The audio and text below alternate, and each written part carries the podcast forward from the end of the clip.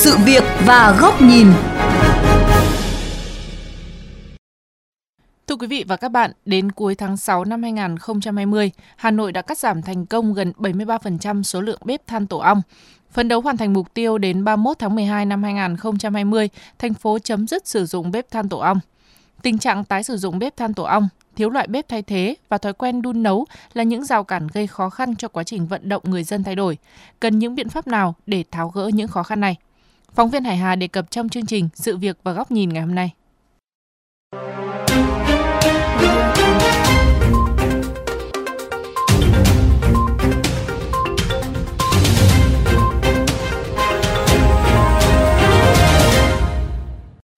Chỉ cần một chiếc bếp than tổ ong với một nồi nước luôn được ủ nóng. Chủ cửa hàng bán gà vịt ở phường Mộ Lao, quận Hà Đông có thể làm thịt gà, thịt vịt phục vụ khách hàng có nhu cầu bất cứ lúc nào mà không phải mất thời gian chờ đợi. Chiếc bếp than được đặt ra sát đường giao thông để tránh khói bay vào khu vực sinh hoạt.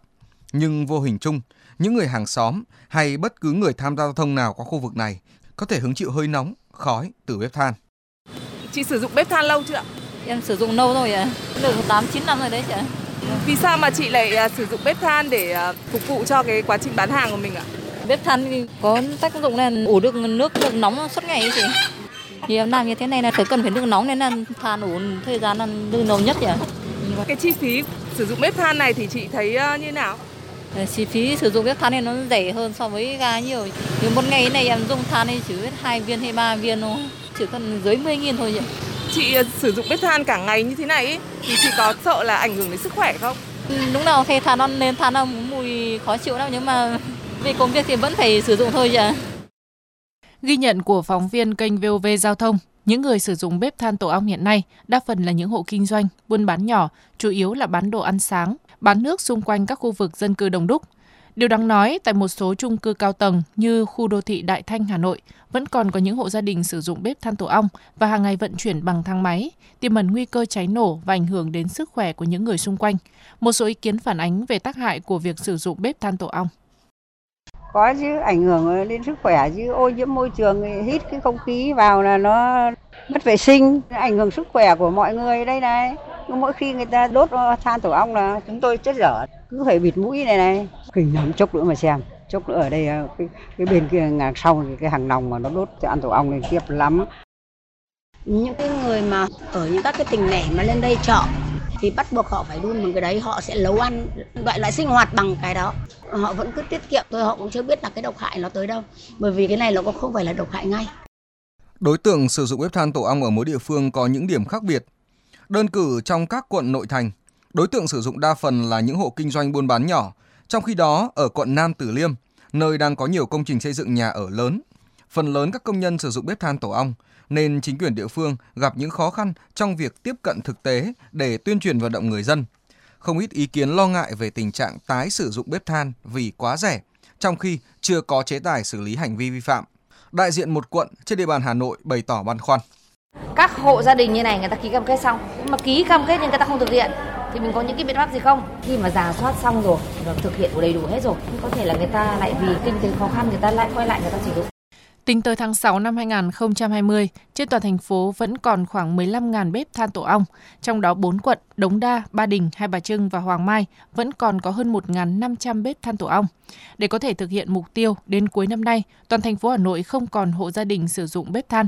Các chuyên gia môi trường cho rằng Hà Nội vẫn cần tiếp tục thực hiện nhiều biện pháp khác nhau, Bên cạnh công tác tuyên truyền, nâng cao nhận thức của người dân về những tác hại của việc sử dụng bếp than tổ ong, cũng cần đưa ra những chỉ dẫn về một loại bếp đun sạch, bếp cải tiến thân thiện với môi trường và phù hợp với điều kiện kinh tế của người dân. Ông Đỗ Mạnh Hà, cán bộ phòng tài nguyên môi trường huyện Ứng Hòa đề xuất. cái mục đích là tuyên truyền làm sao một cái vật liệu thay thế cái bếp thay thế và xem là ví dụ như là than lén của mình thì so với cả cái, cái than của ong kia thì cái giá thành tất nhiên là sẽ phải đắt hơn nhưng nó đắt ở cái mức độ nào để cái người dân người ta chịu được Quận Hoàn Kiếm là địa phương đầu tiên hoàn thành mục tiêu xóa bỏ việc sử dụng bếp than tổ ong trên địa bàn trước 6 tháng so với kế hoạch. Bà Trịnh Minh Phương, cán bộ phòng tài nguyên môi trường quận Hoàn Kiếm chia sẻ. ban đầu là chúng tôi tổ chức các cái tuyên truyền vận động cũng như là tổ chức khám chữa bệnh cho người dân để người ta nhận được cái là cái dùng bếp than thì nó có cái tác hại như thế nào. Cũng như là cùng với các cái tổ chức trong và ngoài nước đã hỗ trợ chúng tôi có một số cái ngày hội đổi bếp cho các cái hộ khó khăn ấy. Phường đã ra quân trật tự đô thị vệ sinh môi trường là cứ vi phạm trật tự đô thị là thu bếp than tổ ong. Bên cạnh đó, quận Hoàn Kiếm còn áp dụng mô hình thông tin trao đổi và chỉ đạo nhanh việc kiểm tra, giả soát và xử lý bếp than tổ ong qua một nhóm Zalo có sự chỉ đạo trực tiếp của đồng chí Phó Chủ tịch quận và sự tham gia của lãnh đạo 18 phường. Để phòng tránh tình trạng người dân tái sử dụng bếp than, mới đây Ủy ban Nhân dân quận đã có công văn giao nhiệm vụ cho các phường và các phòng ban huy động sự tham gia của các tổ dân phố thường xuyên báo cáo, kiểm tra và xử lý các trường hợp vi phạm. Đại diện Sở Tài nguyên và Môi trường Hà Nội cho biết, trong thời gian tới, Sở Tài nguyên Môi trường Hà Nội sẽ tiếp tục xây dựng chế tài đặc thù của thành phố theo luật thủ đô, cộng với sự giám sát đồng hành của cộng đồng địa phương. Hà Nội sẽ thực hiện được mục tiêu chấm dứt việc sử dụng bếp than tổ ong trên địa bàn.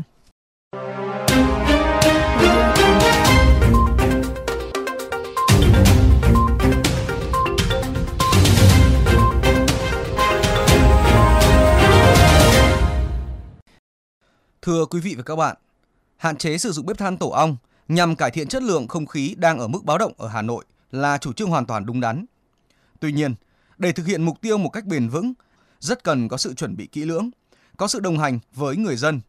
Đây cũng là góc nhìn của kênh VOV Giao thông qua bài bình luận có nhan đề Khai tử nguồn ô nhiễm, đừng bức tử mưu sinh. Hơn 5,5 vạn chiếc bếp than tổ ong vẫn hoạt động ở Hà Nội tính đến cuối năm ngoái. Mỗi ngày tiêu thụ hơn 500 tấn than và thải ra vài nghìn tấn khí thải carbonic. Đó là những con số không thể thờ ơ và nó trái ngược hoàn toàn với hình ảnh rất đỗi nhỏ gọn hiền lành của những chiếc bếp này. Hà Nội hoàn toàn đúng khi quyết tâm khai tử bếp than tổ ong như một trong các nỗ lực để giảm các nguồn phát thải gây ô nhiễm nghiêm trọng, cải thiện chất lượng không khí và bảo vệ sức khỏe người dân. Tuy nhiên, khi chiếc bếp không chỉ là công cụ đun nấu thì việc khai tử không thể chỉ phát đi một thông báo là xong. Nhất là trong điều kiện chỉ còn hơn 5 tháng nữa đến hạn chót mà mỗi quận huyện vẫn còn tới gần vài nghìn chiếc bếp than tổ ong. Hơn nữa, khi vào mùa đông, nhu cầu đun nấu giữ ấm tăng lên thì việc giảm sử dụng loại bếp này lại càng khó. Những người ngoại tỉnh lên Hà Nội mưu sinh vẫn có câu giàu nhà quê không bằng ngồi lê thành phố. Ám chỉ đến những người bán nước, bán quả rong vỉa hè. Một chiếc bếp than tổ ong đỏ lửa cả ngày, vài chiếc ấm pha trà và dăm chiếc ghế nhựa, đủ để người ta nuôi con học đại học. Một gánh bún rong, bánh rán mùa đông nhờ chiếc bếp than nóng hừng, đủ đồng ra đồng vào cho cả gia đình ấm bụng. Không riêng lao động ngoại tỉnh, cũng chẳng cứ dân ngoại thành, mà ngay nội đô, nhu cầu sử dụng bếp than tổ ong vẫn còn rất lớn. Xóa bếp than tổ ong không quá phức tạp với những người sử dụng nó như công cụ nấu nướng, dù xác định sẽ tốn kém hơn. Nhưng với những người, những gia đình mà gánh mưu sinh gắn với nó, dựa vào nó thì sẽ không dễ dàng trong điều kiện chưa có một hướng dẫn hay phương án thay thế phù hợp để đảm bảo họ vẫn duy trì nguồn thu nhập chính yếu. Mặt khác, một loạt các hộ đang sản xuất buôn bán than tổ ong cũng cần đủ thời gian để chuyển hướng kinh doanh. Khi sự chuẩn bị chưa đủ, nếu vẫn cố thực hiện cho bằng được mục tiêu khai tử đúng ngày, sẽ có thể dẫn đến nhiều hệ lụy. Hoặc bếp than tổ ong vẫn tái xuất công khai sau lệnh khai tử và chỉ im ắng sau mỗi đợt kiểm tra. Hoặc người dân vẫn sẽ sử dụng một cách lén lút ở những nơi kín đáo hơn để không bị phạt, mà điều này thì lại càng nguy hiểm.